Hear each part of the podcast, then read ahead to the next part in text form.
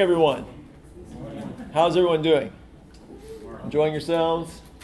Getting fed at this incredible smorgasbord? I have been enjoying it. I've been enjoying sitting at the feet of some great teachers, and I really appreciate you being here for the second session of mine this morning. Appreciate your interest. You may recall that yesterday when we started this, I began by talking about what a struggle it is for Christians to figure out how to relate politics and faith, because we see so many disturbing models of how politics and faith interact. We cringe a lot of the time. We see the way politics hijacks faith. We see the way faith is used as a way of manipulating constituencies to vote a certain way, and it's troubling. But underneath all that really is an issue of power, isn't it? It's an issue of how we have got to protect ourselves to not be susceptible to these corrupting models of power. And we've got to start taking seriously the way the cross has to define the way the church thinks about, participates in, and exercises power. Amen? And we have a predecessor in this in David, because what I appreciate about David is he had this same struggle. There were times when he seemed to do a good job of wielding power in a godly way. And then there were times when he botched it so badly that it had long-lasting repercussions. And so he's relatable to us in that sense. He's a good path forward to Jesus, because we see him not only do it well, but do it poorly. And so he's a little bit more of an inviting starting point, I think, for me anyway. He's a more inviting starting point. And I learned both from his successes and his failures. And so we looked yesterday at some interesting points in the story of David that we find in 1st and 2nd Samuel to see ways in which David related to power and related to God, and talked about his struggle with dealing with that very difficult balance of relating politics and faith in a healthy and appropriate way. So what we want to do today is we want to take a look at this from a different vantage point, because this tradition about David has been woven throughout the Psalter. It has been woven throughout the book of Psalms in a fascinating way, so that what served the purposes perhaps of, to a certain extent, propagandistic purposes in Samuel and historical purposes and theological purposes in Samuel, served liturgical purposes in the book of Psalms. And so what happens when you take this tradition about David and the events of his life that are documented in Samuel, and they become sometimes the headings for these Psalms, so that it gives these Psalms kind of a context. So I want to talk about the place of these Psalm headings in the Psalter, how that in the Psalms' final form, in this final edited form in which we have the book of Psalms, David has clearly been given a major role. And what's going on there? What role was David playing in Israel's liturgy? And how should we understand that? And how should we understand the way the Psalter is wrestling, not with power now, but with powerlessness? And that's really the interesting thing, because David is now featured in the Psalter as one who had power and lost it, and there's kind of a question mark about what now. And so it's an interesting, different place from which to see David and to ask the kinds of questions we're asking. But the Psalter is not shy about talking about these issues of power in the context of worship. The Psalter is not shy about raising political issues in the context of worship. But I think it encourages us to do it in a healthier way than what we typically have seen done. So we're going to look at it from that perspective. If you'll bow with me, let's pray and ask God's blessing on our time, and then we'll start to jump into this. Father in heaven, we're grateful again for this event, for the many speakers who have devoted time to come and to share with us, and for the wisdom that they have to offer. I'm grateful for the wisdom that I have gleaned from their teaching, and pray particularly your blessing on our session this morning, and that your hand would be upon me to guide me with wisdom as to what I say. And for these good people who have come, that you would open their hearts and minds, and that we would grow together in an understanding of how to be better disciples of Christ in this area of politics and power, how to be more faithful in the way we participate in these aspects of our culture in such a way as to advance the kingdom of God and not just our political agenda. And we pray, Father, that your Spirit would give us insight by means of your interactions with David as to how we can improve our exercise of power, how we can be more cruciform in the way we participate in the power that you have delegated to us, and be more faithful in using that in ways that are a blessing to others and beneficial to your kingdom and beneficial to the church. We ask all this in Jesus' name. Amen. Amen. Okay, I want to begin by drawing your attention to a hymn that I particularly like, or at least I like the poetry of the hymn. The music, it could be rewritten, but as far as the poetry of this hymn, which was written by John Greenleaf Whittier, we know it as "Dear Lord and Father of Mankind," and there are three stanzas in particular that kind of caught my attention as I was thinking about what we would be talking about today, and I just wanted to draw your attention to it. Dear Lord and Father of mankind, forgive our foolish ways, reclothe us in our rightful mind, in pure lives thy service find, in deeper reverence praise. I love that line, reclothe us in our rightful mind. See, this is an interesting thing about worship, an important thing. Worship restores us to sanity. Worship is the antidote to our delusions of grandeur. Wouldn't you say? That's an important fact, isn't it? Worship reminds us of where true power belongs. Worship reminds us of the source of all genuine, legitimate power. And it reminds us of the proper exercise of that power. That's what worship does. And so worship is one of the healthiest ways of addressing this issue of power in politics and faith.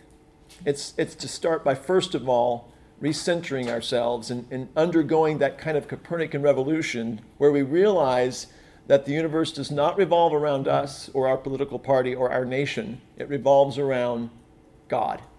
It revolves around Yahweh, the one seated on the throne and the Lamb, right?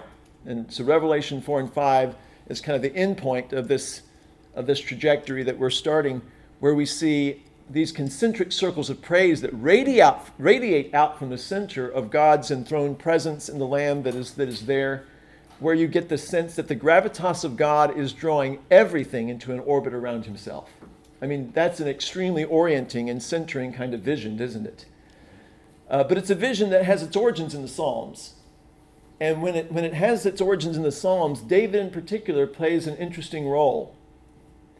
And that's what I kind of want to focus on. He goes on to say, drop thy still dews of quietness till all our striving cease. Take from our souls the strain and stress, and let our ordered lives confess the beauty of thy peace. I love that language of having our striving cease and our ordered lives confessing the beauty of God's peace. You see, when we wrestle with this issue of power and politics, and we recenter ourselves around the sovereignty of God, it does have a remarkable ordering effect on our disordered lives, doesn't it? And he says, breathe through the heats of our desire, thy coolness and thy balm. Let sense be dumb, let flesh retire. Speak through the earthquake, wind, and fire, O still small voice of calm. I love this first line here. Breathe through the heats of our desire, thy coolness and thy balm. Boy, we get heated when we talk about politics, don't we? In fact, when it comes to politics, generally speaking, we generate a lot more heat than we do light. And we really need it to be the other way around, generate more light and less heat. And it's a serious issue for our churches, because if your experience is like mine, you see this happening. Our churches are dividing. over political loyalties that have nothing to do with the kingdom of God. And it's for that reason that I kind of want to draw us back to these texts and draw us back to David as kind of a figure of one who similarly wrestled with this, as David kind of prepares the way for Christ, who shows us how in the purest sense, in the perfect sense, of how to get this right. So I want to start by talking about the role that David plays in the Psalms, because you have to understand that the book of Psalms, it's pretty clearly. In fact, it's one of the clearest examples of an edited book of the Bible that you can find, because as you're looking through the Psalter, you come to Psalm 72, and you find this final verse is interesting and a little puzzling. When you look at verse 20 of Psalm 72, it says, "The prayers of David the son of Jesse are ended."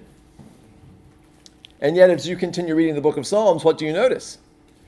There are more prayers of David to come, right? And so what you can see here is that there is embedded in the book evidences of earlier editions of the Psalter, right? So we're looking at a book of the Bible here that has, just like our hymnals, right? Great songs of the church, faith and praise. They go through several editions, don't they? Well, this Hebrew hymnal went through a number of editions.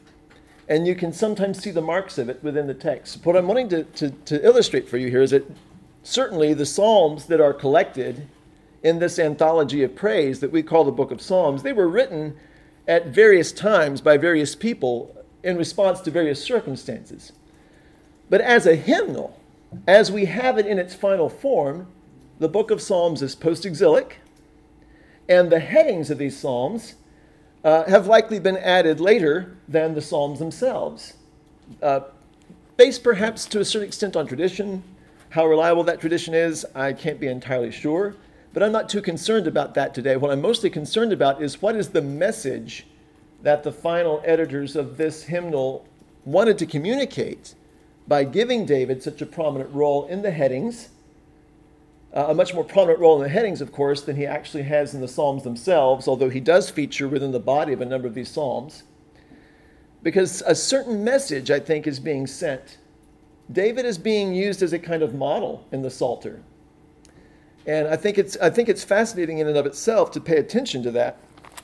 But this tradition comes from the story that we know from 1st and 2nd Samuel, because there are certain things we know about David from the story that suggest him, that commend him as an appropriate patron of worship, an appropriate patron of worship music in the Psalter. And we think, for example, particularly when it comes to power, that there's this wonderful text, this wonderful story about how David came to acquire power over Saul by means of his worship. So you think about 1 Samuel chapter 16, which is the text where we begin to see the transition. The transition begins to be made from Saul's leadership over Israel to David's, and we're told that David has been anointed now by Samuel. And we see that in verse 13 of 1 Samuel chapter 16. And no sooner does that happen than we read this in verse 14. "Now the spirit of Yahweh departed from Saul, and a harmful spirit from Yahweh tormented him. And Saul's servants said to him, 'Look, now a harmful spirit from God is tormenting you. Let our Lord now command your servants who are before you to seek out a man who is skillful in playing the lyre, and when the harmful spirit from God is upon you, he will play it, and you will be well.' So Saul said to his servants, 'Provide for me a man who can play well, and bring him to me.' One of the young men answered, 'Listen, I have seen a son of Jesse the Bethlehemite, who is skillful in playing, a man of valor, a man of war, prudent in speech, and a man of good presence, and Yahweh is with him.' Therefore Saul sent messengers to Jesse and said, 'Send me David, your son, who is with the sheep.' And Jesse took a donkey laden with bread and skin of wine and a young goat, and sent them by David his son to Saul. And David came to Saul and entered his service. And Saul loved him greatly, and he became his armor-bearer. And Saul sent Jesse, saying, 'Let David remain in my service, for he has found favor in my sight.' And whenever the harmful spirit from God was upon Saul, David took the lyre and played it with his hands. So Saul was refreshed and was well, and the harmful spirit departed from him." Interesting introduction of David, isn't it? That Saul now, who has demonstrated his inability to submit to Yahweh, he has demonstrated his inability to accept the proper relationship here where Yahweh is the suzerain and Saul is the vassal. That's how this is supposed to work. But Saul can't really do that. He tries to be suzerain himself. And so, as a result, he loses the divine endowment, the divine blessing of the Spirit that equips him for leadership. But an interesting thing happens. In place of that, God sends a different kind of Spirit on Saul. And, of course, there's been lots of discussions about what is this? What is going on here? And is David some kind of exorcist who plays the lyre and it drives out this like demonic force? And I think that's really kind of an imposition of the New Testament onto the Old. Because what I really think is going on here in New Testament terms, if you want to make a New Testament parallel, what I really think is going on here is that the Holy Spirit departs Saul as an empowering presence, and it comes back to Saul as a convicting presence. Because this Spirit comes from God, right? And theologically speaking, we know that the Spirit that proceeds from the Father is which Spirit? The Holy Spirit, right? So in New Testament terms, if you want to think of it that way, this might be the Hebrew Bible's way of saying what Jesus talks about in his farewell discourse, right? The Spirit will come, and the Spirit will convict the world of its abuse of power. And so what Saul is really experiencing here, I believe, is the Holy Spirit trying to compel him to give up his throne and surrender to Yahweh's new anointed one.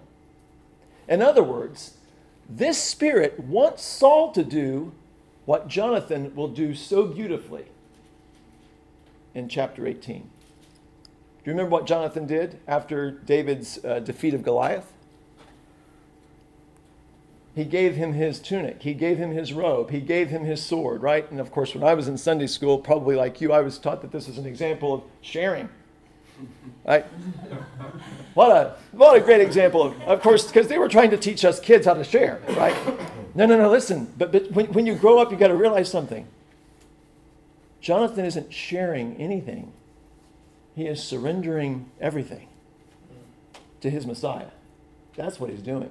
He is taking all the signs of his princely status. He's taking all the symbols of his right to succeed his father, and he's laying them at David's feet, and he's saying, look, I just want you to know, I can tell that you are going to be the one to succeed my father in ruling Israel and not me, and I want you to know up front that I am good with that. You're not going to get any resistance from me. And he lays down his sword. Says, I'm not going to resist this. I give up my inheritance to the throne. And we thought that conversion stories only happened in Acts. Right? But Saul didn't do that. Saul viciously held on to his throne. He viciously held on to his power. He could not accept the fact that he might be eclipsed by someone else that God raised up, right? And here's where Saul and David have very different approaches to power. Saul, it never willingly gives up the throne. It has to be pulled from his white knuckles, doesn't it? Jonathan, however, surrenders immediately. And it's a very powerful distinction between Saul and Jonathan that continues to work throughout the rest of Samuel. But you see that what's interesting here is that this spirit that comes upon Saul that I suspect is the Holy Spirit trying to convict him and bring him to the point where he can do what Jonathan does so readily. He never responds to the Spirit with repentance, and so it just becomes a burden to him. It just becomes a tormenting experience. The only thing that seems to soothe it is David's music. And it's, of course, it's out of this tradition that David comes to be associated with the Psalms, and no doubt because David composed a number of Psalms himself. So we have that. Then later in the story of Samuel, we have David demonstrating enthusiastic worship. And so he has this reputation as an enthusiastic worshiper, and as such is an appropriate model for the ancient Hebrew hymnal, as one who knew how to who knew how to worship God with reckless abandon. Right? So we're not too eager to have very many Davids in our worship services, I don't think. He's a little too charismatic for us, I suppose. But you can see in this description of 2 Samuel chapter 6, verses 12 through 15, and this is an interesting chapter. When power is very much in the background of this text, because there are two attempts to bring the Ark of God into Jerusalem. Do you remember this? There were two attempts to do this. What happened in the first attempt?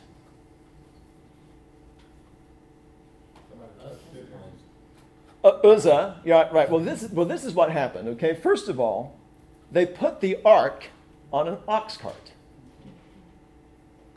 and transported it that way, tried to get it into Jerusalem by that means. And of course, when they reached a certain point and the ox cart started to shake over the rough ground, the Ark of the Covenant started to shift and was about to fall, and Uzzah put his hand up to prevent it from falling, and zap, right?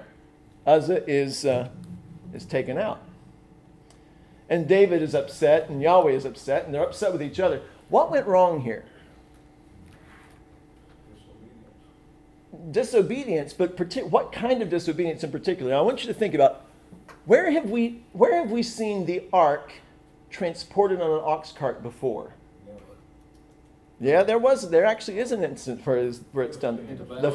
The Philistines. I want you to notice that David transports the ark the way the Philistines do, not the way Israelites were instructed to, right, using the poles. So it's very interesting here that David is beginning to imitate the practices of the neighboring nations.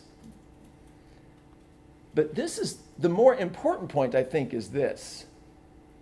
David desperately wants the ark moved into the city that he has chosen as his capital. For what reason? Nope. Legitimization of his power. He wants to turn God into his campaign manager. He wants God to be his political hack. He wants this symbolism of how God is underwriting his rule, and God doesn't do that. And so this whole political parade featuring the Ark of the Covenant, with Yahweh supposedly holding vote for David, right? God's not having it. I want you to think back for a moment to something that Joshua learned in Joshua chapter 5, just before they were about to face Jericho in battle. Do you remember that figure that appeared before Joshua? Decked out in armor, with sword drawn, ready for battle. And Joshua is a little unsure, and he says, "Are you for us or for our enemies?" And the simple answer, I can't help but think of Karl Barth, "Nein," right? It's like, no, neither one, right? I'm not for you or for your enemies, because Yahweh doesn't take sides. He is the side. The question is not, are you God on our side? The question is, no, are you on mine? And so that kind of, this is the problem with, I think, the way the ark first enters Jerusalem in 2 Samuel chapter 6 is David has improperly reduced God to a political hack, reduced God to someone who is supposed to bolster his reign. And so God has to really help David reframe the way he's thinking about power and kingship, because this is not the role that Yahweh plays. So in the second attempt to bring the ark in, it is carried and not brought in on an ox cart. So first of all, they start carrying the ark properly, because now here's why this is important. You kind of have to think about the symbolism of the ark. The ark was the footstool over which there was an invisible throne upon which sat Israel's invisible God, right? So what Israel imagined as she saw the ark being transported by the Levites, by the poles on their shoulders, she was envisioning a sedan chair, which was typically the way that you honored ancient Near Eastern monarchs, and you demonstrated their majesty and their sovereignty and your submission to them. You lifted them up, and you carried them on their sedan chair. And so when the ark is being carried in its proper way, what is being emphasized? What's being symbolized? the kingship of Yahweh, not the kingship of David.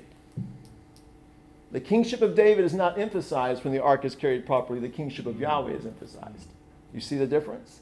And so they're carrying it the proper way, and David has adopted the proper posture. And the fact that David is essentially in a loincloth, dancing before the ark with joy, means that he has divested himself of what? Every sign of his royal power.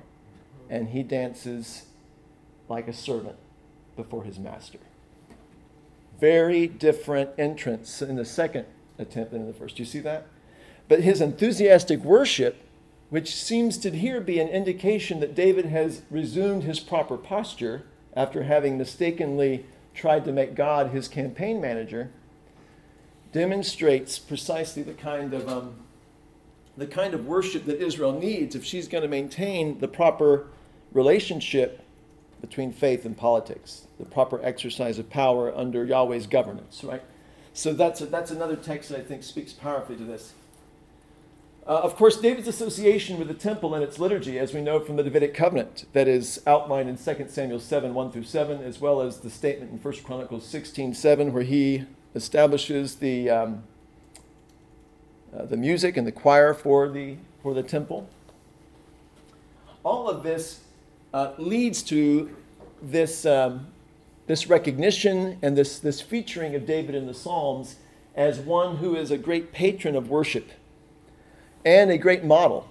And so what we find is that the book of Psalms, as we have it in its final form, has really been infused with a lot of David, particularly through the headings.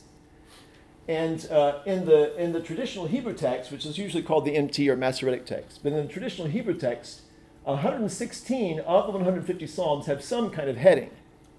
Now, there's even more than that in the Septuagint. So the Septuagint has actually added more, and there are some fragments at Qumran that would differ from each of these traditions and which Psalms have which headings and even how many Psalms there are. But let's just focus on the traditional Hebrew text right now, which is what our English Bibles are based on. Out of that 116 Psalms that have some kind of heading, 73 of them consist or contain the phrase of David. So that really... that significantly highlights David at the beginning of almost half of these Psalms. So what we see here is some editorial shaping that creates a liturgy designed to cultivate hope in Yahweh's fidelity to the promises he made to David, despite the experience of Deuteronomic curses. Now let me just explain that a little bit to you so you'll understand what I'm talking about here. So you might recall that I've already suggested that the Psalter, the book of Psalms as we have it, is post-exilic. It's after the exile. We know that because there are a number of the Psalms that reflect Israel after the exile, or Judah, I should say, after the exile. So David then becomes a very interesting figure because there is no Davidic king after the exile, right? And this is precisely the point. We can talk about David now because David is one who, like the rest of Judah, is without power. And so what does David do now that he has been stripped of this power? What does David do now that the abuse of power by David's descendants has been fully exposed, fully critiqued by Yahweh, judged and punished in the form of this exile? Where does that leave David? And where does that leave Judah? And will they ever be empowered again? Do you understand? This is the question that this worshiping community is asking because they feel very disenfranchised. They feel very abandoned by God. They feel very uncertain with regard to whether they can trust the promises of God because their understanding was that David would never fail to have a descendant seated on the throne. Isn't that right? Isn't that the impression you get from reading 2 Samuel? And yet here they are, even after being back in the land. And what is obviously missing? Two things are obviously missing: a temple and a Davidic king. Now, they eventually get a temple built, though it's not much of one, right? But guess what never happens? Guess what they don't see happen? They don't see a Davidic king rise up to reign over them like they expected. And so this this is a crisis for this community of faith, is what's going to happen to this Davidic covenant? What's going to happen to this promise? And so the Psalter, I believe, has been edited in such a way, under God's inspiration, to cultivate some hope in the fact that Yahweh will somehow fulfill his promises to David, despite the fact that the curses of Deuteronomy 28 have rested on us, and we can still feel their effects. And so one of the interesting things about the book of Psalms is that you get a sense that part of what creates the crisis of faith in the book of Psalms that Israel is worshiping her way through is an acute tension that she feels between the Sinai covenant on the one hand and the Davidic covenant on the other. And these two covenants seem to be at odds with each other in her post-exilic experience. Because on the one hand, God made these promises to Abraham and to David that the land would be theirs in perpetuity and that David would never cease to have a king reigning over that land. But then the Deuteronomic curses indicated that they could in fact lose that land, and that even the leadership, were they to be unfaithful to Yahweh's covenant, would be severely punished. So now the question is, how do these two covenants fit together, right? And I think the book of Psalms is trying to work through that theological crisis, which is why, by the way, there are two interesting factors or forces that shape the Psalter. So how many books are there in the book of Psalms? It's divided into books, right? How many books? There are five. Why five? What does that correspond to? The Pentateuch. Right, yeah. So the Psalter is reflecting, in a sense, the Mosaic covenant by taking on this five-fold division. And it's a division that seems to be there in the final editing of the Psalter, because there are doxologies at the close of each of these books. It's not just your English Bible saying, let's just I don't know, at chapter 42, let's start book 2. Right? No, that's not what's happening there. There's actually a doxology at each of these junctures that suggests where these books begin and end. So you've got the Torah is shaping the Psalter in one sense, right? And then it's interesting, isn't it, that you have Torah psalms that are strategically placed in the book of Psalms, right? The very first psalm is a Torah psalm, right? Blessed is the man who does not walk in the way of the wicked, nor does he stand in the way of sinners, nor does he sit in the seat of the ungodly. Instead, his delight is in the law of the Lord, and in his law he meditates day and night. That's a Torah psalm, right? That's about the virtues of God's law. And then Psalm 19.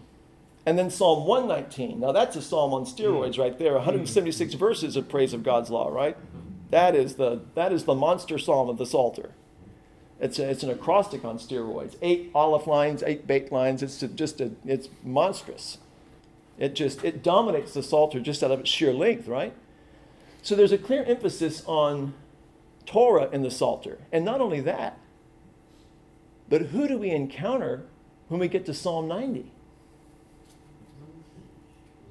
Moses. What's he doing here? Right? This is the only psalm attributed to Moses.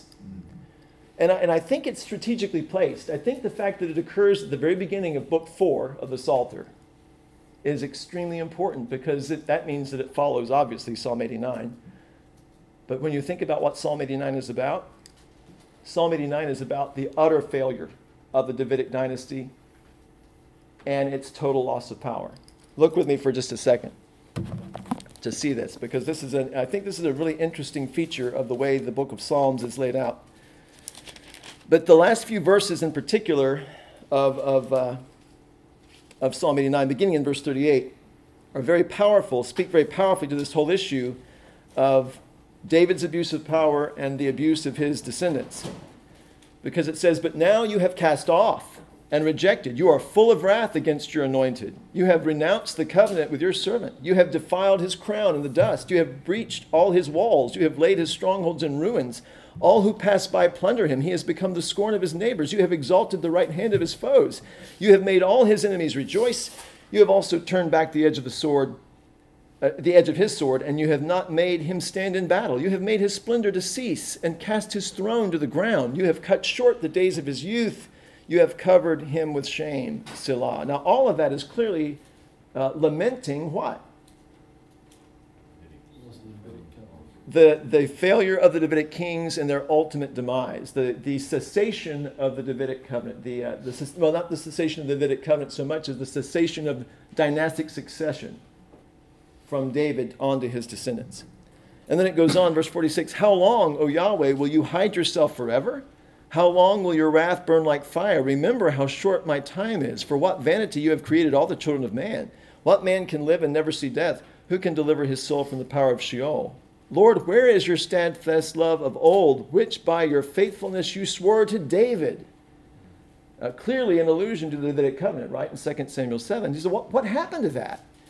Remember, O Lord, how your servants are mocked, and how I bear in my heart the insults of all the many nations with which your enemies mock, O Yahweh, with which they mock the footsteps of your anointed.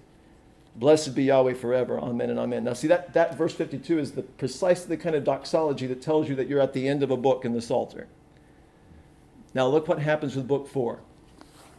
So what's just happened? Psalm 89 has said, what a disaster.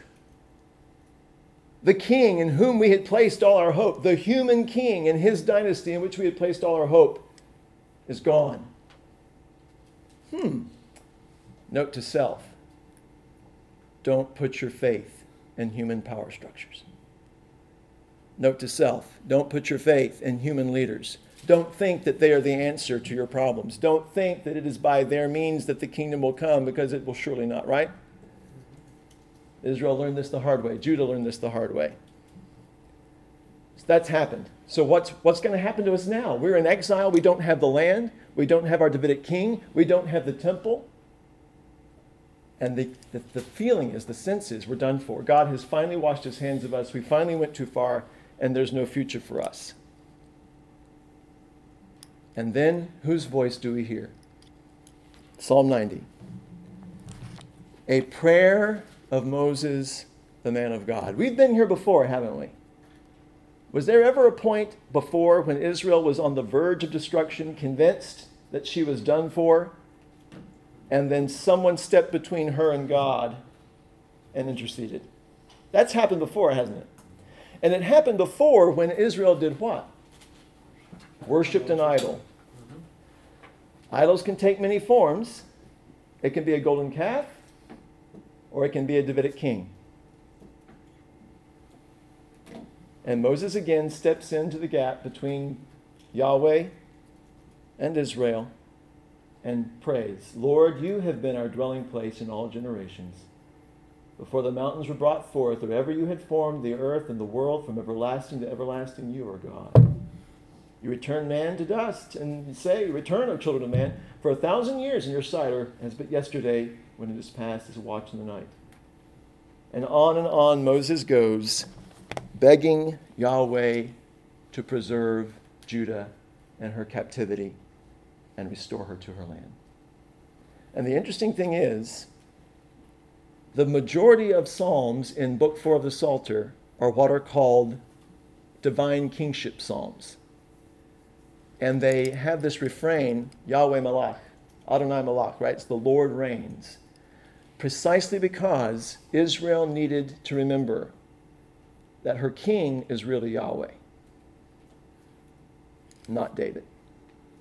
David was merely supposed to be a symbol of God's kingship. David was supposed to point to Yahweh as the true king, and merely function as Adam did, as an image of that king, right? An image of Yahweh's kingship.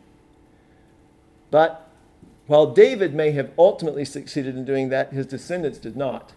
And David didn't always either. And as a result, the Davidic dynasty had to be removed so that Israel could once again remember that Yahweh is her true king. So, might be something the church could stand to remember as well. So David and his dynasty, as you can see, becomes a significant theme in the Psalms. And what I have for you here is that these are all of the places in the Psalter where David is actually mentioned within the body of a psalm. Not in the heading, but actually within the body of a psalm. And you can see that there's a number of places. 1, 2, 3, 4, 5, 6, 7, 8, 9, 10, 11, 12, 13, 14, 15. 15 places. So not overwhelming, but a good representation. But the vast majority of them are where? Right here in Psalm 89. Because what Psalm 89 does is Psalm 89 brings us to that crisis point in the Psalter where the central question, the central issue that is generating all this lament is this crisis of faith that has been perpetrated by the fact that God's promises seem to have failed, that God seems to have reneged on his promises to Abraham and David in the exile. And this leaves the community completely, as Brueggemann says, disoriented and unsure how to proceed. But that's exactly where God wants them. Because now he can start from the ground up and rebuild a proper faith and a proper understanding of power. And it's particularly in what we call seam psalms. These are the psalms that occur at the end of one book and the beginning of another, where this Davidic theme plays out. So between Psalm 41 and Psalm 42 for book one, then let's see, between Psalm 72 and Psalm 73, between book 2 and 3, and so on. These psalms that occur right here at these seams where the books are formed carry the weight of this substructure, this narrative substructure that traces the rise, fall, and reestablishment of the Davidic throne throughout the Psalter. But the key central point is right here at Psalm 89, where we were just reading. We find the final end of the Davidic dynasty, and it never returned. Dynastic succession does not resume after this. So whatever God is going to do to keep his promise to David, it's not going to be done through dynastic succession. It's going to be done by some other means, by raising up a new David, right? And that's eventually where the Psalter will go. But for the time being, the Davidic dynasty is defunct, and Psalm 90 brings Moses back. And Moses enters in at this point, because when did Moses lead Israel? Moses led Israel at a time when Israel had what? No land, no temple, and no king. And that's right back where God wants to take them. A new wilderness experience to kind of remind Israel that God is the one who sustained her when she lacked all these props that she has become entirely too dependent on, and that only by the loss of them is she going to find out again that God is sufficient in himself, right? What will we have to suffer the loss of before our faith is renewed in the sufficiency of God, I wonder, right? And, well, let's not think too much about that, because that could get uncomfortable pretty quick, couldn't it? Right? But this idea, this popular idea, this statism that seems to be so seductive, that the government will solve all your problems, right? That's an idol, isn't it? That's an idol. And we should learn from what the Psalter is doing that that's something we've got to really guard against, is that kind of dependence on human power structures, which ultimately debilitates us and corrupts us. All right, so what I think is going on here with David being featured so prominently in the headings of the Psalms and in these particular Psalms within the body of them, is that David is being presented to us in this hymnal as a model of post-exilic piety, as well as a symbol of messianic hope. Because what you see here is that David and Israel have both been stripped of power in the Psalms. They're both forced to acknowledge Yahweh's kingship and submit to his discipline and trust his mercy and his fidelity for whatever the future may hold for them. And the fact that David underwent this kind of experience so many times in his life with God makes him a good model for worship for Israel, because he was exiled more than once, wasn't he? He was a fugitive from Saul, and then later he was a fugitive from Absalom. So David knows what it is to be on the run. He knows what it is to be displaced from familiar surroundings and familiar comforts and familiar sources of support. And when he was out on the run, who did he depend on? Yahweh. So David came to power by learning how to live in powerlessness. David at his best allowed his experiences of powerlessness to inform his exercise of power. And this is what Israel, I think, is being invited to reflect on with regard to the David tradition as she worships her way through it and kind of views David as a model of post-exilic piety, someone who knows how to survive powerlessness until Yahweh should once again seek to restore her. All right, so the headings in the Psalms that reflect some incident from David's life are the ones that I have pictured. Oops, I didn't mean to do that. It's quite so quick. Are the ones that I have pictured for you here Psalm 3, 7, 18, 30, 34, 51, 52, 54, 56.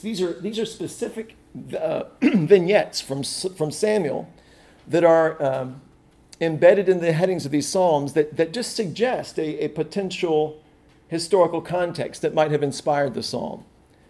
But what's interesting is how many of them have to do with David's struggles with competing power, right? Like fleeing Absalom, being delivered from enemies and Saul, the dedication of the temple, feigning madness before Achish when he was trying to avoid being killed by Saul, the confrontation, Nathan's confrontation with David, and of course, famously in Psalm 51, where his abuse of power is confronted and exposed and condemned. And he asks something interesting in this psalm. Remember, he says, cast me not away from your presence, O Lord. Take not your Holy Spirit from me. What do you think David is thinking about when he says that in Psalm 51?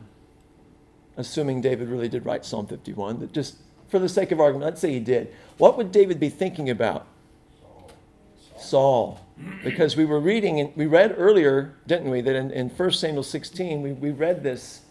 Saul had this horrible experience of the departure of the Spirit of God and his return to him as a convicting, tormenting spirit, trying to get him to repent, I believe.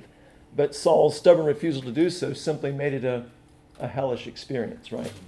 And David says, I don't want to have that same experience. I want to repent willingly and readily and not have to undergo the kind of torment that Saul underwent.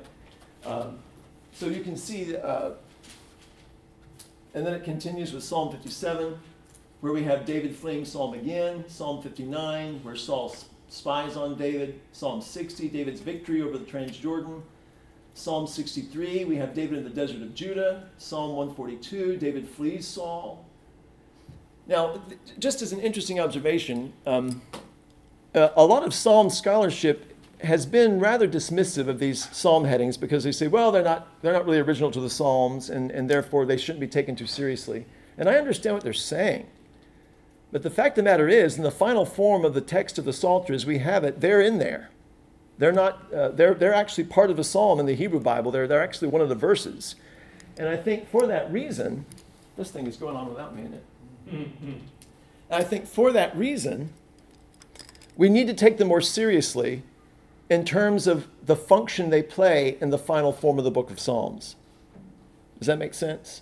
And so let me encourage you, don't just kind of bulldoze past the headings of the Psalms. They're there for a reason. They're part of the canon as we have received it.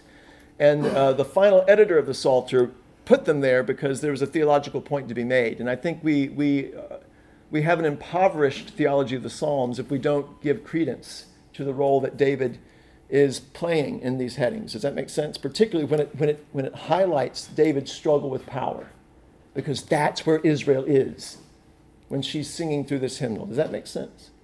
Right. Now, the five books of the Psalms then, which of course are inspired by the Pentateuch, but each of them actually kind of highlights a particular phase of David's own rise and fall. So we have, for example, in book one, there's kind of a dominant motif of the Messiah as a model of seeking refuge in God from all enemies. An important lesson for post-exilic Israel, isn't it? Book two then shifts the emphasis towards the establishment of God's king and people on Zion. All right, so in book two, we have a sense of David as a more secure figure, upheld by Yahweh and installed by Yahweh. But then in book three, there is a noticeable decline of the Davidic dynasty and the nation. Now, what's interesting here is book three begins with Psalm 73. And I just want to draw your attention to the transition here, because this is where you begin to see the breakdown of the Davidic dynasty in terms of the way God had intended for it to function, as an extension of his own power. Because in Psalm 72, which is the final psalm of Book 2, we have a prayer for the king. And in this prayer for the king, you get kind of a job description of the king. This is what God envisions the king doing in Israel, right? So listen to this. This is attributed to Solomon, or inspired by Solomon, or maybe it was dedicated to Solomon. It's not entirely clear what is meant by of Solomon. But beginning in verse 1, it says, "Give the king your justice, O God, and your righteousness to the royal son. May he judge your people with righteousness and your poor with justice. Let the mountains bear prosperity for the people and the hills in righteousness. May he defend the cause of the poor of the people. Give deliverance to the children of the needy and crush the oppressor." What's the Davidic king supposed to do? What's he supposed to do? Stand up for the voiceless. Stand up for the poor, for the voiceless. How's he supposed? What's power for? What has God given the Davidic dynasty power for? Establishing justice, righting wrongs, defending the defenseless, coming to the aid of the weak, right? That's clearly what we're supposed to see here. Now I want you to look at the first psalm of book 3, Psalm 73. This is a psalm of Asaph, and I want you to listen to the way he describes Israel here. He says, "Truly God is good to Israel, to those who are pure in heart. But as for me, my feet had almost stumbled, my steps had nearly slipped. For I was envious of the arrogant when I saw the prosperity of the wicked. For they have no pains until death. Their bodies are fat and sleek. They are not in trouble as others are. They are not stricken like the rest of humankind. Their pride is their necklace. Violence covers them as a garment. Their eyes swell out through fatness. Their hearts overflow with follies. They scoff and speak with malice. Loftily they threaten oppression. They set their mouths against the heavens, and their tongue struts through the earth. Therefore his people turn back to them and find no fault in them. And they say, 'How can God know? Is there knowledge in the Most High?' See, these are the wicked, always at ease. They increase in riches. All in vain have I kept my heart clean and washed my hands in innocence. For all day long I have been stricken and have rebuked every morning." What was Israel like for the psalmist?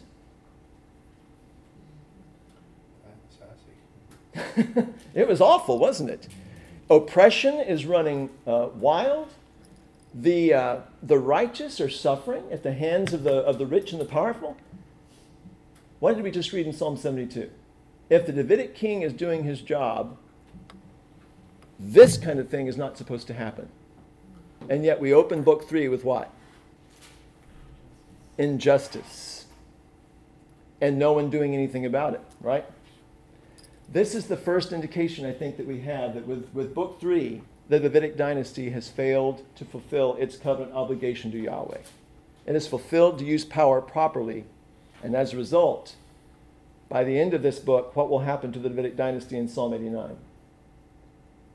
It will be handed over to David's enemies. And it will no longer be the instrument of divine power among God's people, right? So listen carefully.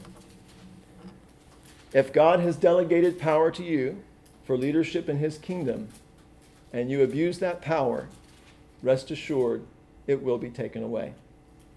And you will cease to function among God's people as an extension of his power. Because if you don't exercise God's power in God's way, you will not retain it. And that's true whether you're a human government or whether you're an elder in the church, right? So, valuable lesson. So let's just finish up real quick by talking about what we learned from the Psalms portrait of David. So first thing that I see as I look at these headings and I look at the way David functions in the Psalter is that genuine worship is born of relinquishing our power and submitting to divine power. Because this is how David really learns to worship. This is how Judah really learns to worship. It's by experiencing powerlessness and having to return to a posture of utter dependence on God. And that's when her worship becomes most sincere, most genuine, most heartfelt, I think, right?